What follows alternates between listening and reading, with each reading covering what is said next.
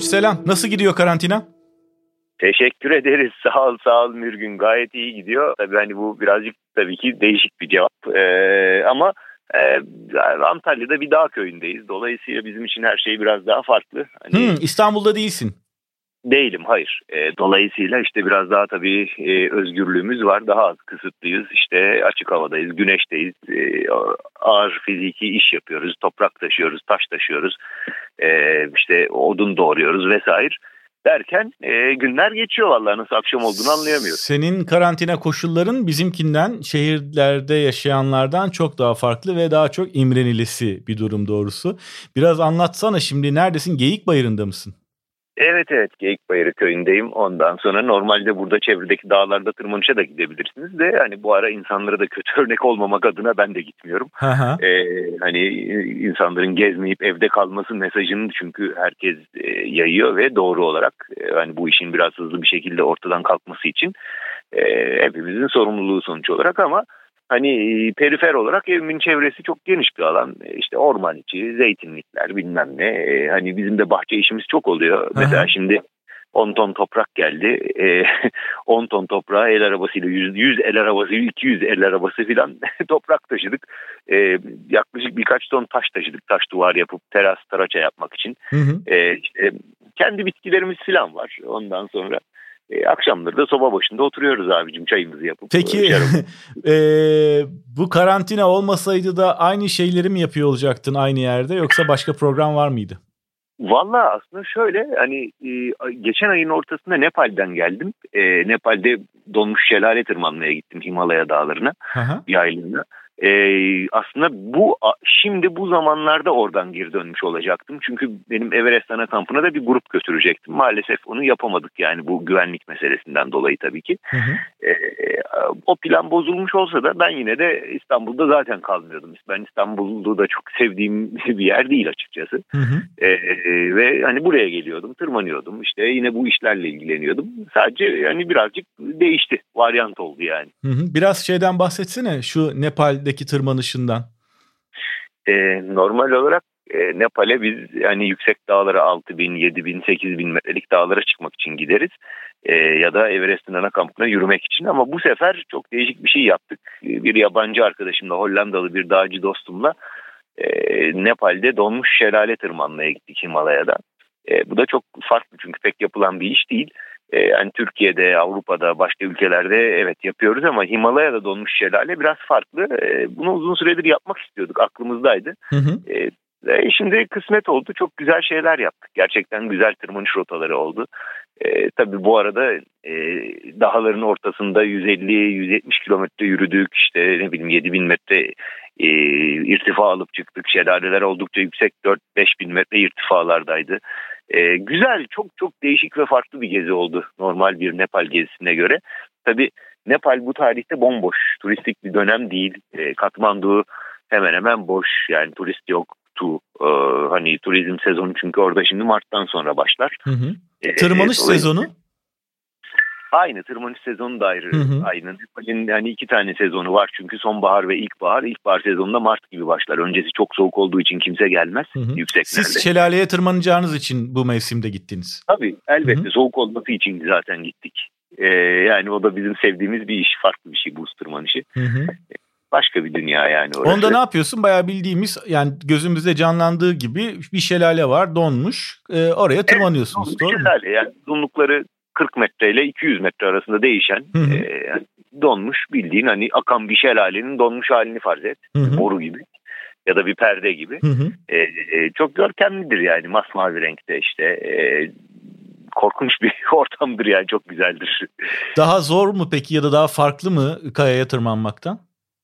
Kayaya tırmanmak gibi değil. Kaya tırmanışı biraz daha farklı. Yani kaya biraz daha güvenli bir şeydir. Hı hı. Baktığınız bunu e, yani eğer yaptığın işi biliyorsan kayada çok e, hani ve sınırlarını çok zorlamıyorsan kayada çok başına ciddi bir iş gelme ihtimali yoktur. İşini bilen bir kaya tırmancısı için kaya tırmanmak standart bir iştir yani. Hı hı. E, e, fakat buz biraz farklı bir ortamdır. Buz devamlı e, yapısı gereği değişen bir medyumdur. Yani sabahleyin iyi olan bir rota öğleden sonra çok tırmanılmaz hale gelebilir, tehlikeli olabilir. E, Birçok şeyini kontrol etmen gerek. Yani e, tırmanış ortamı bir de soğuk tabii ve şimdi gittiğimiz yerde de 5000 metre yükseklikle ilgili sorun da yaşatabilecek hı hı. bir irtifa.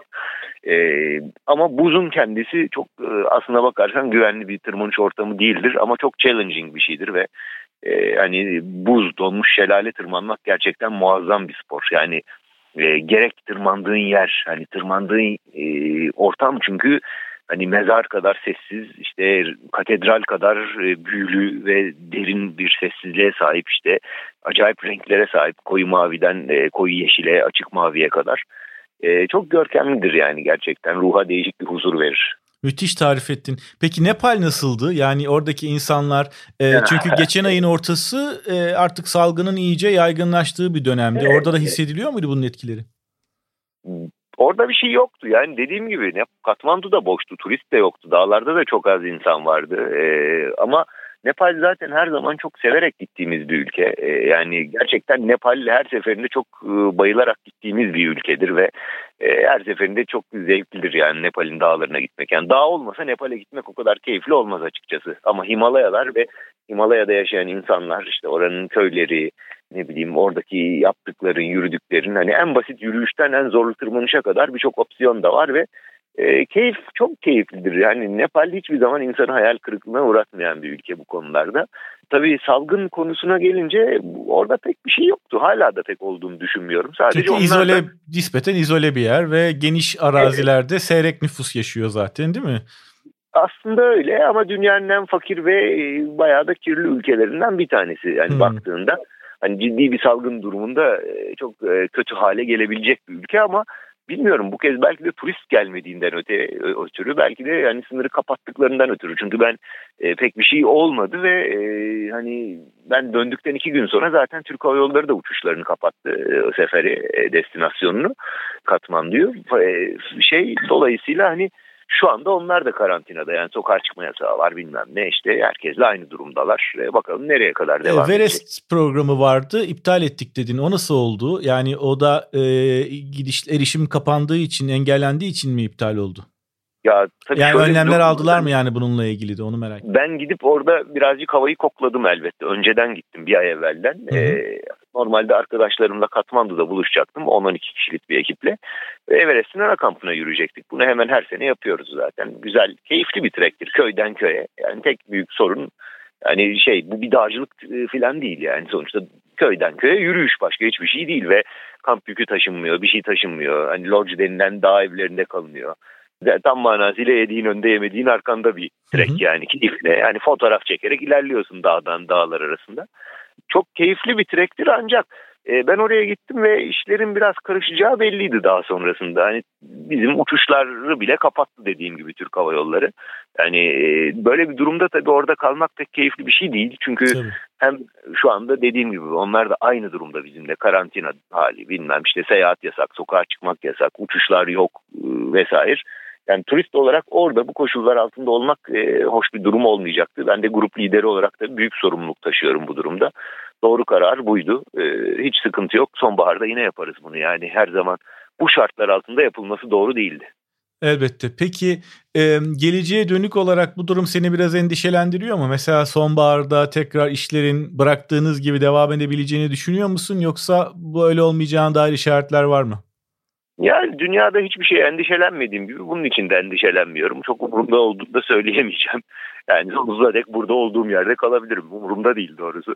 Ve fakat düzelecektir. Yani yaz olduğunda her şey bitecektir ve eski haline yavaş yavaş dönmeye başlayacaktır. Mesele yok. Hı hı. Bir kere sen zaten e, birazcık e, karantina koşulları gevşediği anda oralarda da tırmanabilecek e, noktadasın. Çünkü Geyik Bayırı zaten tamam. Türkiye'de e, özellikle kaya tırmanışı, duvar tırmanışında e, bir tamam. numaralı de, de, lokasyonlardan biri. Yani ben Antalya'dan hiç ayrılmadan ömür boyu burada tırmanış yapsam bitiremeyeceğim kadar diyorsun. kaya duvarı var, uçurum var, bilmem ne var, dağ var, var da var yani yok değil. Hani illa Nepal'e ya da bilmem nereye gitmem gerekli değil. Ama tabii bunu şunu da söylemek gerekiyor. Şimdi benim yaptığım e, tırmanışlar arasında 8000 metrelik dağlar benim için önemli. E, e, hepsine tırmanma projesi olan 14-8 binde de devam ediyoruz. Sonuncuya geldik. Son bir tane kaldı. E, o da Pakistan'daki Nanga Parbat denilen bir dağ. Normalde ben bunu Haziran'da gitmeyi planlıyordum. Tabii Haziran'a olacağını düşünmüyorum. Çünkü ne uçuş, e, ne sınırlar, ne e, hani karantina konusunda çok büyük bir ilerleme olmayabilir. Ancak yani kalkacaktır diye düşünüyorum Haziran'a.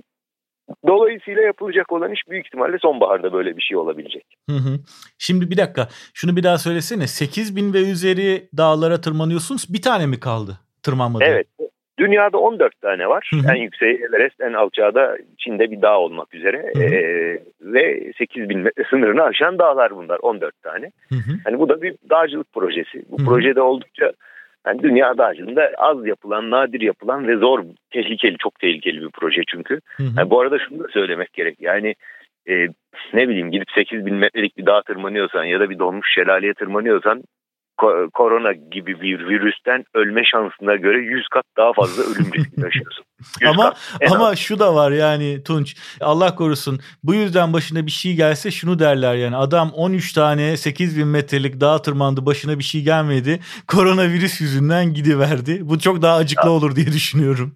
Abi zaten başımıza ne geliyorsa ev kazalarından, araba kazalarından geliyor yani. Bunu da söylemek gerek sanırım değil mi? Tabii doğru. Peki e, şeyi soracağım. Şimdi bu e, 14 dağa tırmanmış kaç dağcı var? Kaç dağcı var? Ya dünyada 42 kişi var bu projeyi bitiren. İşte Amerika'dan bir kişi, Almanya'dan bir kişi gibi. Bunlar bayağı ünlü ve önemli dağcılar. Türkiye'den daha bunu yapan yok. Türkiye'den daha zaten hani, hani ne bileyim 3-8 binlik 4-8 binlik bile çıkmış kimse yok. Ee, hani ben de bitirmek üzereyim. Bu benim için önemli bir durum tabii. Ama hani bunu sadece şahsi olarak kendim için yapıyorum. Sadece sevdiğim için. Artık bu noktada böyle bir durumdayım yani. E ama devam ediyoruz. Zahmeti çok, uğraşısı, uğraştırısı çok. Yani çok zaman alıyor. Çok belirsiz gidersen çıkma garantin yok tabii ki. Tabii. E, ama hani çok da keyifli. 8 bin metrelik bir dağın zirvesine çıkmış olmak. Hani 8 bin metre bir jet uçağın uçtuğu yükseklik sonuçta. Kabinden baktığın zaman 8 bin metrede eksi 51 derecedir ve oksijen yoktur dışarıda. Evet. Öyle bir ortamda bir zirveye çıkıyorsun. İşte güzel olan tarafı da bu. Yani kendinle aslında olan bir challenge bu. Başka bir şey değil. Müthiş, acayip etkileyici. Yani bu her defasında benim e, soluğumu kesiyor bunu dinlemek bile. Peki e, acayip bir şey. Şimdi bugüne kadar bu podcast serisi için konuştuğum herkes şehirde yaşıyordu. Pek çoğu İstanbul'da evet. ya da evet. büyük şehirlerde yaşıyor.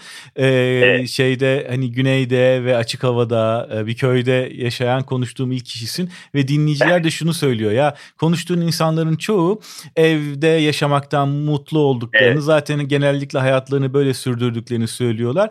Bir de dışa evet. dönük insanlarla konuşsana onlar nasıl hayatlarını geçiriyorlar derken sen geldin aklıma ve seni aradım ama şimdi burada da bambaşka bir durum var. Aslında e, sen her ne kadar mutlu olsan da ve şu an doğada da bile olsan aslında evet. e, daha da dışarıda daha da yukarıda olma planlarını ertelemiş gibi görünüyorsun ama bu sende hiç kıstırılmış hissi yaşatmıyor. Bu iyi bir şey.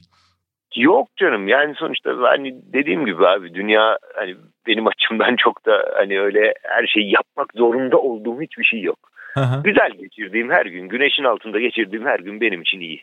Ya Yeterli. Tunç şimdi bunu söylediğin zaman aklıma hemen bir şey geldi. Yani e, şimdi bu karantina koşulları pek çok kişide şu fikri ya da buna benzer evet. fikirleri uyandırıyor. Ta, konuştuğum insanlarda, kısmen evet. bende de. Ya biz hani normalde hayatımızda bir sürü şey yapıyoruz ve her zaman daha fazlasını yapmak için uğraşıyoruz ama gerektiği zaman bir evin içinde de işte mutlu olmayı başarabiliyoruz. Ee, evet. En uzağa gitmek, en fazla şeyi tüketmek falan bir amaç olmamalı. Bunun içinde bir oturup düşünsek fena olmaz diyorlar. Sen zaten anladığım kadarıyla bu şekilde yaşıyorsun ve bunu içselleştirmiş bir sporcusun. Tabii canım yani hayat o kadar basit ki benim açımdan. Yani e, sağlıklı olarak güzel geçirdiğin her gün yeterli ya. Dünyada daha fazla hiçbir şeye ihtiyaç yok. Yani dünyanın e, toplumun işte ne bileyim işte dünya halinin sana ittirdiği bir sürü şey var. Ne bileyim başarılı ol işte para kazan para harca. Yani bun, bunları manalı bulmuyorum. İçine de girmiyorum. Hani insanlarla da çok ilişkim yok. Hani karantinada olmasam bile ben zaten kimseyi görmüyorum abi. Hiç kimseyi görmüyorum. Dolayısıyla tek başıma çıkıyorum buradan. Bir dağlar var çevrede 2000 metrelik. Burası 500-600 metre yükseklikte.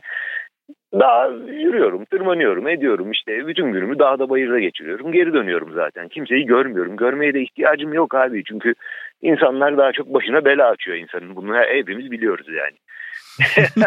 Dolayısıyla dağda, dağda daha az bela var, dert var, tehlike, risk var diyorsunuz. ya en azından ne olduğunu biliyorum orada tamam mı? Ne geleceğini de biliyorum. ne yaparsan ne olacağını biliyorsun. Yani o kancayı doğru yere taktığın sürece sorun yok. Aynen öyle. Ne yaptığın sana bağlı abicim başına iş gelip gelmeyeceği ama insanlarla öyle bir şey yok. Dolayısıyla zaten uzak duruyordum. Şimdi iyice uzak duruyoruz. Daha iyi.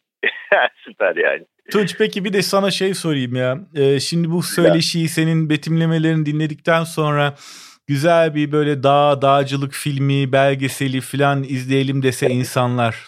Ee, önereceğin bir film var mı? Yani film gibi film mi belgesel mi? Ne olursa. YouTube bunlarla deli gibi dolu yani hangisi desem şey olmaz ama benle ilgili bir şey izlemek istiyorlar. Aa ne güzel K2, olur. K2 Dağların Dağı diye bir belgeselim var benim 32 dakikalık. YouTube Tunç Fındık K2 diye ararlarsa bulurlar. Zaten şu anda benim gördüğüm kadarıyla dünyadan çok izlenen Türk belgeseli. Yaklaşık 5 milyon kişi falan izlemiş olmalı filan. Yani Tunç, böyle bir hal. Şahane bir şeyle bitiriyoruz kaydı. Gerçekten ben de izlememiştim ve haberim yoktu. İlk iş tamam. bu akşam izleyeceğim.